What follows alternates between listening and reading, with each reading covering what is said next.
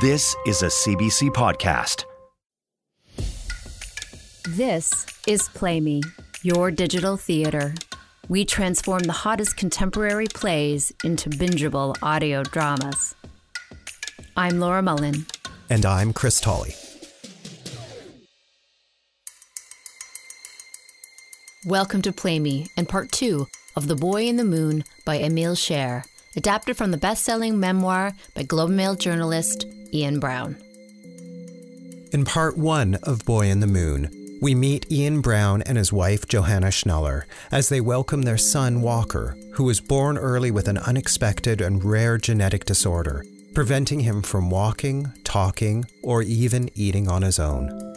The couple struggles with sleepless nights, endless hospital visits, and the grim reality that Walker will never get better.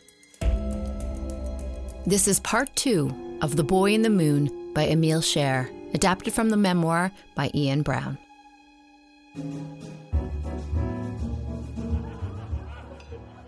How do you manage? I was asked at a cocktail party. A friend replied, She does everything. I resented the idea because I knew it wasn't true. Johanna was always there, but because she feels everything deeply, a severe patch of pain or illness or unhappiness in Walker crushed her with sadness, and her sadness could then paralyze her. It's true. Ian really stepped up at times when I couldn't, and he was always so great with Walker. Walker kind of draws my dad out of any mood, which is interesting. Like, he very much. They do have this weird connection that I don't even know. Maybe my mom's jealous of it. I've never talked to her about it, but, um, I mean, maybe as his wife, I would be. Just like, he kind of has this power over my dad that no one else has. Takes him out of his writer's world.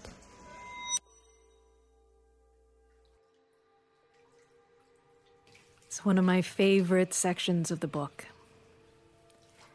We recline in the We tub. recline in the The smooth of his naked back. the smooth of his naked back against my chest. He is as calm as a pond. His nipples are minute, literally the size of rivets.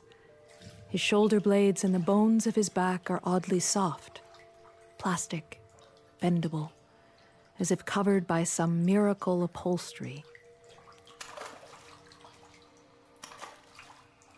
At first, when he was an infant, baths upset him. But if you got the temperature right and sat quietly with him long enough, slowly replacing the cooling water with hot, he calmed down long enough to enjoy it, briefly, until you rinsed his hair or delivered a new shocking sensation to his exterior. Over time, he grew to like the bath water, seemed to free his all too loosely linked limbs, lighten the load gravity imposed on them. He laughs more when he's in the bath. of course, I like to think he laughs because he's with me, but that's absurd. He'll laugh with almost anyone. My favorite photograph of them all, Walker is standing in the sunroom of our house, gazing intently at my old manual typewriter.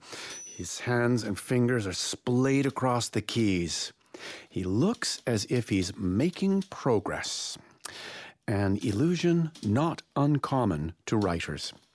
He's dressed in the red plaid shirt that I gave him, and he's ready to type with plenty to say and the glint of someone eager to say it. Maybe he's seen us hunched this way so often. Maybe the photograph depicts genuine curiosity, a moment of clarity. Or so I think, until the space around my eyes begins to ache and I can't look at that picture any longer. You do more of the hunching. Meaning? Um, you can't not do it. Writing. I don't want to I don't want to say it's a calling. A calling is too grand a word, but it's it's part of the fabric of your being in a way that it's not so much mine. You're more no, it's more integrated into who you are. That's why I I protect your space, your ability to write. So it wouldn't matter if you didn't write. Is that what you're saying?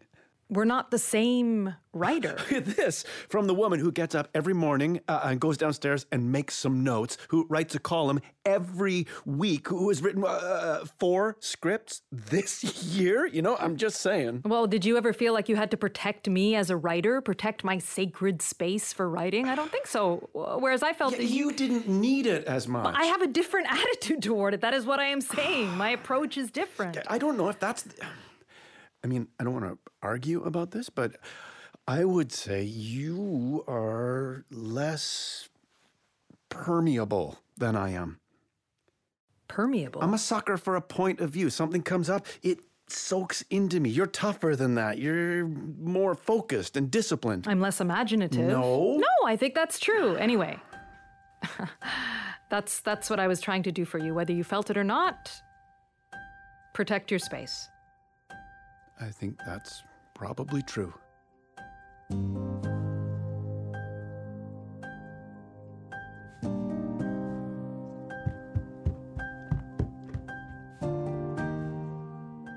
I love Walker's Frankenstein walk, his pulpy hands, but to hear him say, Fuck you, Dada. would be the Gettysburg Address, to hear him call Haley To say, Ma, I love you. loud and clear, I have dreams all the time where he talks. And then in the dream, it'll start out with him being his nonverbal self. That then I'll notice he seems to have understood what I've said to him.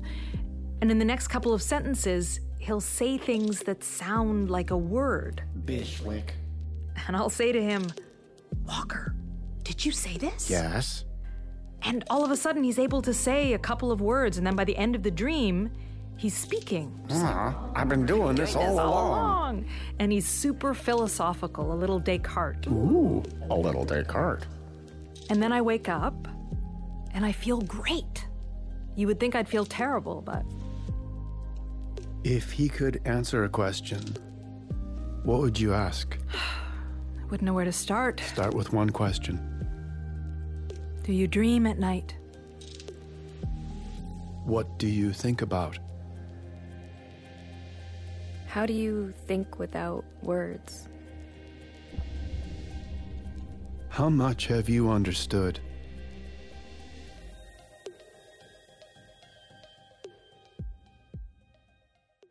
We took Walker to this physiotherapy, and he sobbed through the whole thing. Sobbed. And I would sob. We would pull into the driveway of that place, and he would start to cry. So he knew. He knows places, he knows people. Just as Walker turned two, he began to grab his ears and bite himself. He didn't stop for a year and a half. We thought he had a toothache, an earache. He quickly graduated to punching himself in the head. He puts his body behind these punches the way a good boxer does. Haley called it bonking, so we did too. The irony was that he had been making progress. He could track objects, wave goodbye, often babbled like a madman. And then he flipped into blackness. When people saw his bruises, they wondered, what were we doing to our child? I had this little birthday party for him, and he was just black and blue from head to toe. And he cried through the whole thing, and I was just frantic with worry, and all our friends were like, Happy birthday, Wa! Oh. Everybody knew something was up. Sometimes Walker was in agony as he smacked himself and screamed with pain. Other times he seemed to do it more expressively as a way to clear his head or, or to let us know that he would be saying something if he could talk. Other times, and this was unbearably sad, he would laugh immediately afterwards. He can't tell us anything, so we have to imagine everything. More specialists crowded into our lives. Dr. Saunders tried Prozac, Celexa, Risperidone, nothing. Nothing worked. Once in Pennsylvania, Walker bit his hand to the bone. And after an hour in surgery, spent the night in the hospital. The bill was $14,000. Money talk is radioactive. Walker's Care and formula suck away more than $40,000 a year. Prescription costs, medical devices, even the toll for parking at the hospital for sick children where we felt we lived half the time. In Dr. Doom's office. Dr. Saunders' notes began to track longer and longer stretches of horror. I remember one morning the grief stricken look on Walker's face as he bashed himself. He looked straight at me. He seemed to know it was bad and wrong. He knew he was hurting himself. He wanted to stop and couldn't. Why can't I? His normally thin gruel of a wail became frightening and loud. It is the sound of misery. Why does he do it? Because he wants to talk and can't? When Walker hits himself? It's really hard. The noise is even worse. It sounds like someone throwing a bag of flour on the ground. When he's hitting himself on the third floor, you can feel it on the ground floor. And whenever it happens, I mean, I can't handle it. I have to stop it. No matter what happens, I have to stop we it. We develop these strategies. Walker responds to being held and comforted, you know, compacted. If you can help him organize his body, he can calm down. If he's hitting himself at night and I manage to isolate and immobilize one hand here and my hand around his head and holding the other arm and my leg across one of his legs because he will kick himself if his hands are restrained and somehow get this hand on the other leg. If I can hold him still and sing to him a bit, he will calm down and go to sleep. But you know, it takes a bit of work getting there.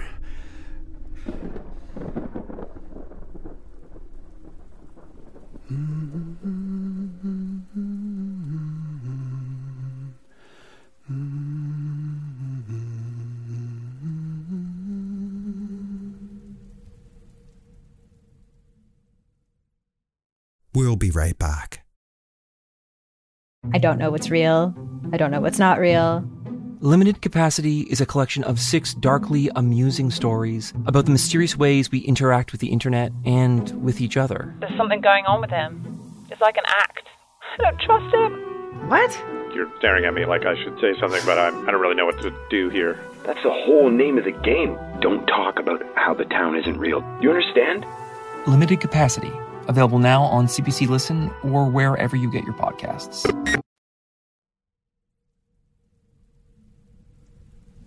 My big fear is that he's trapped.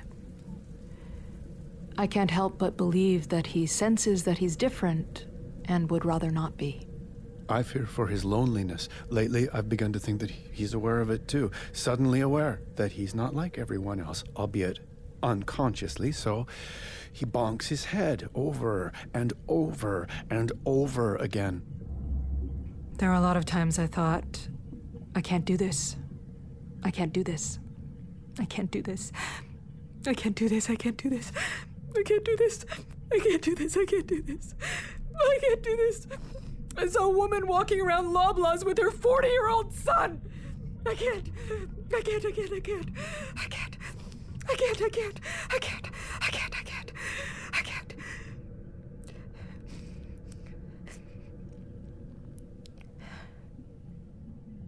When you get into the dark places, it's like being on some strange river.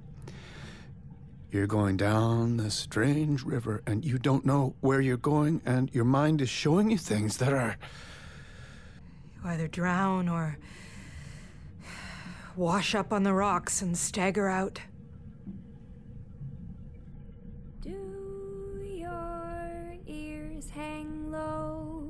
Do they wobble to and fro?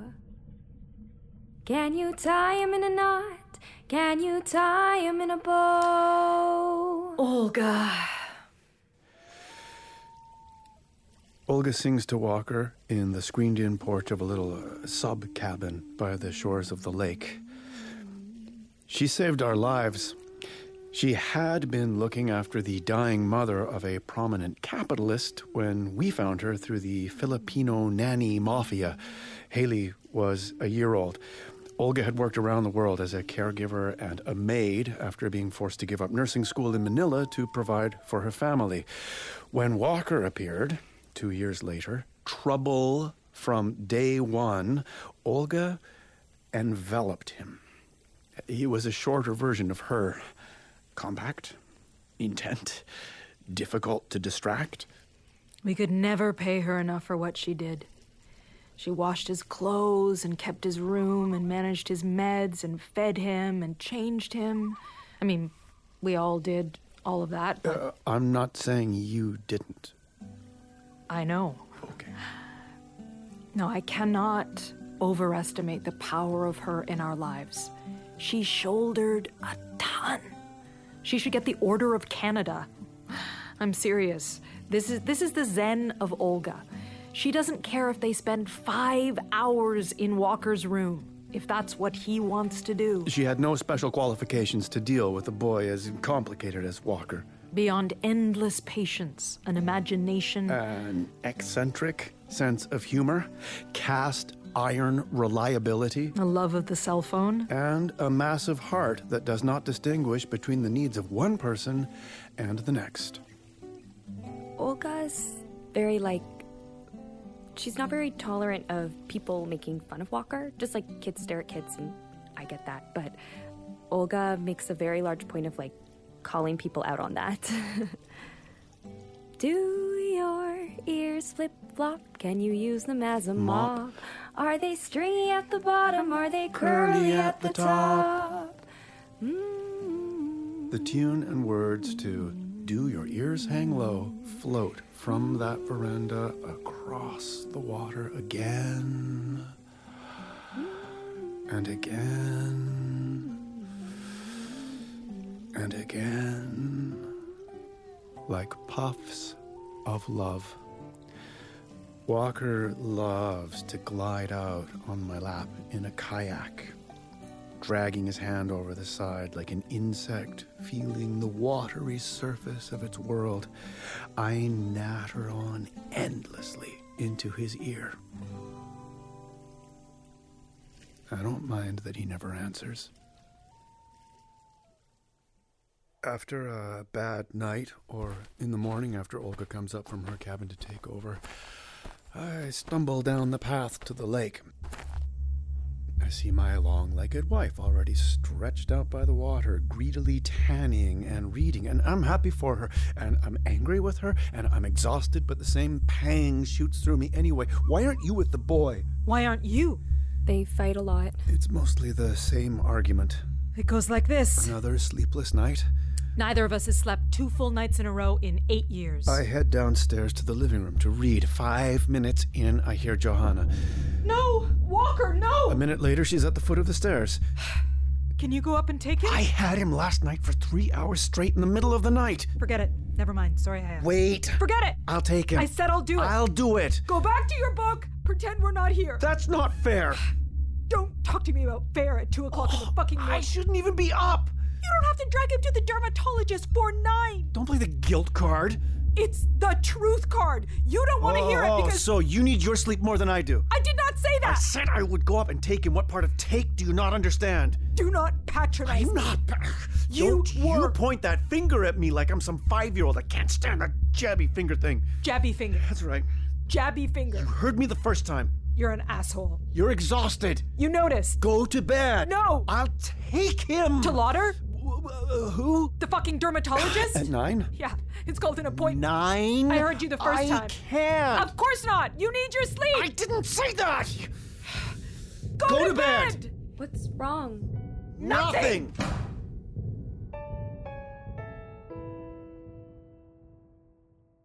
Sometimes I was too Sometimes I was too say tired to to say hello to. Johanna in the morning. and I was often And I was often bad tempered.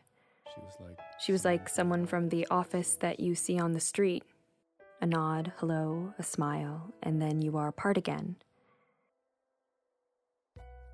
Good morning, she would say. As I stumbled into the kitchen, I would grunt in response. Good morning, she would say again. I admired her, but it was hard to slip in that occasional unanticipated favor or kindness that holds together any marriage that lasts. I saw her, us, more and more at a remove, from a distance. There are worse arrangements, but this one never seemed to change. Weeks go by without any real contact between us. Maybe it was us, not him. I often thought so. There were other families. I knew they existed because I read about them on websites who seemed to cope well. We had been brilliant once, before the boy. I miss those days. The prospect of leaving each other was unthinkable. We were just gonna pull this fucking cart, even if we don't like each other or talk to each other or anything like that. Sometimes, when it's not my turn to put Walker to bed, I go out to bars in the neighborhood. All I ever do is drink, listening to conversations, trying to overhear a scrap of the normal. Sometimes I even go to strip clubs to sit beside my own desire for a while. Remind myself of old habits. Instead of bringing us closer, Walker scatters us.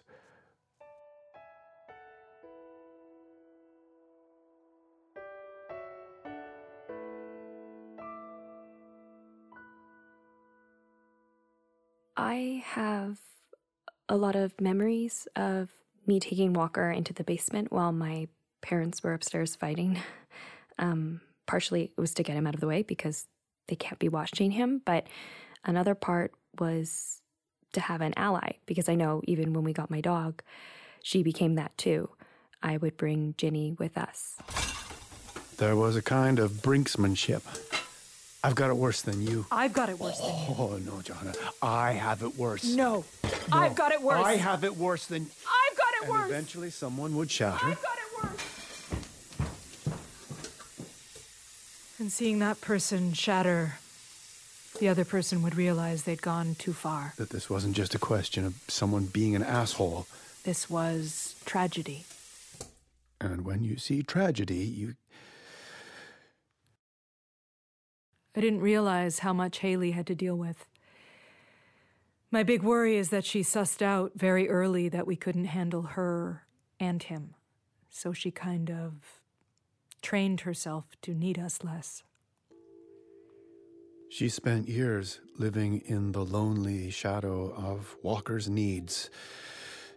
She was an anxious child. The fallout of living in a house where something's always about to burst.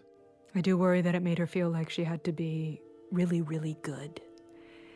And I do worry that it made her feel like she could never really tell us the truth about how she was feeling.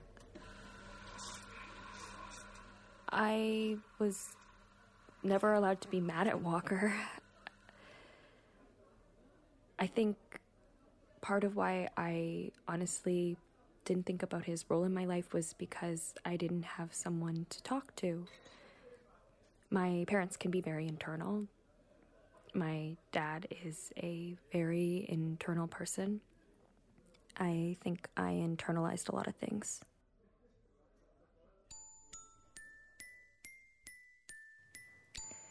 I really wanted a couple more kids. I pictured a standing army of kids like Haley that could surround Walker. I fear for her when we're old. I worry about that a lot. A lot. You know, is she gonna always feel like she has to live in the town where he lives? Is he gonna be a financial burden? Will she feel guilty? I wanted to give Haley a team. It was unthinkable, and I was the one who said no.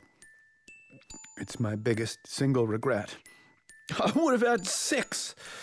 fucked it up. You didn't. Yes, I did. I fucked it up. I said to Haley, I said, I'm sorry. What does she say? You don't have to apologize. It's my biggest single regret. That and not going to film school. On my desk at work is a picture of Haley reading to Walker. At the cottage. They're lying side by side on a bed, and Walker is looking up at the book in Haley's hands as if riveted by every word. I don't know if he understands a syllable, but he can hear her voice, is thrilled to be with her, and clearly grasps his smart big sister's affection. Would you like to know how to read? A question for Walker. Do you ever have crushes on people? Crushes? Who knows? When people say, Does he know you? Uh, I don't know. I don't know. Uh, I think so. But it's just. I think that's also why this book was so hard because it's giving Walker this persona when he doesn't have any ability to contribute to it. Like, he doesn't have any words to put into it. My main concern is that people will read the book and think that my dad has spoken for Walker. No one can speak for Walker. No one can speak for Walker. But, um, if uh, I had that yearning for him to speak that my father describes, uh, yeah, all the time.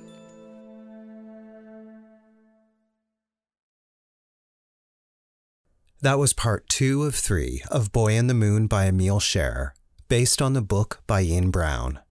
The play featured David Storch, Lisa Repo Martell, and Kelly McNamee. The conclusion of the play is available now on Play Me. The adaptation of The Boy on the Moon was commissioned by the Belfry Theatre and the Great Canadian Theatre Company. It was developed and premiered at the Great Canadian Theatre Company with support from the Charles Delphin Tribute Fund, and revised for a second production with the support of Crow's Theatre. The original theatrical production was directed by Chris Abraham. This episode's sound design and edit is by Chris Tolley. It also featured some original music and sound design from the stage version by Thomas Ryder Payne. Special thanks to our CBC producers, Fabiola Melendez Carletti, Cecil Fernandez, and Tanya Springer. The executive producer of CBC Podcasts is Arif Noorani. The senior director of audio innovation is Leslie Merklinger. Play Me is produced by Laura Mullen and Chris Tolley. Play Me is funded by the Canada Council for the Arts and the Ontario Arts Council. Play Me is produced by Expect Theatre in partnership with CBC Podcasts. For more information on our plays and artists, please visit playmepodcast.com.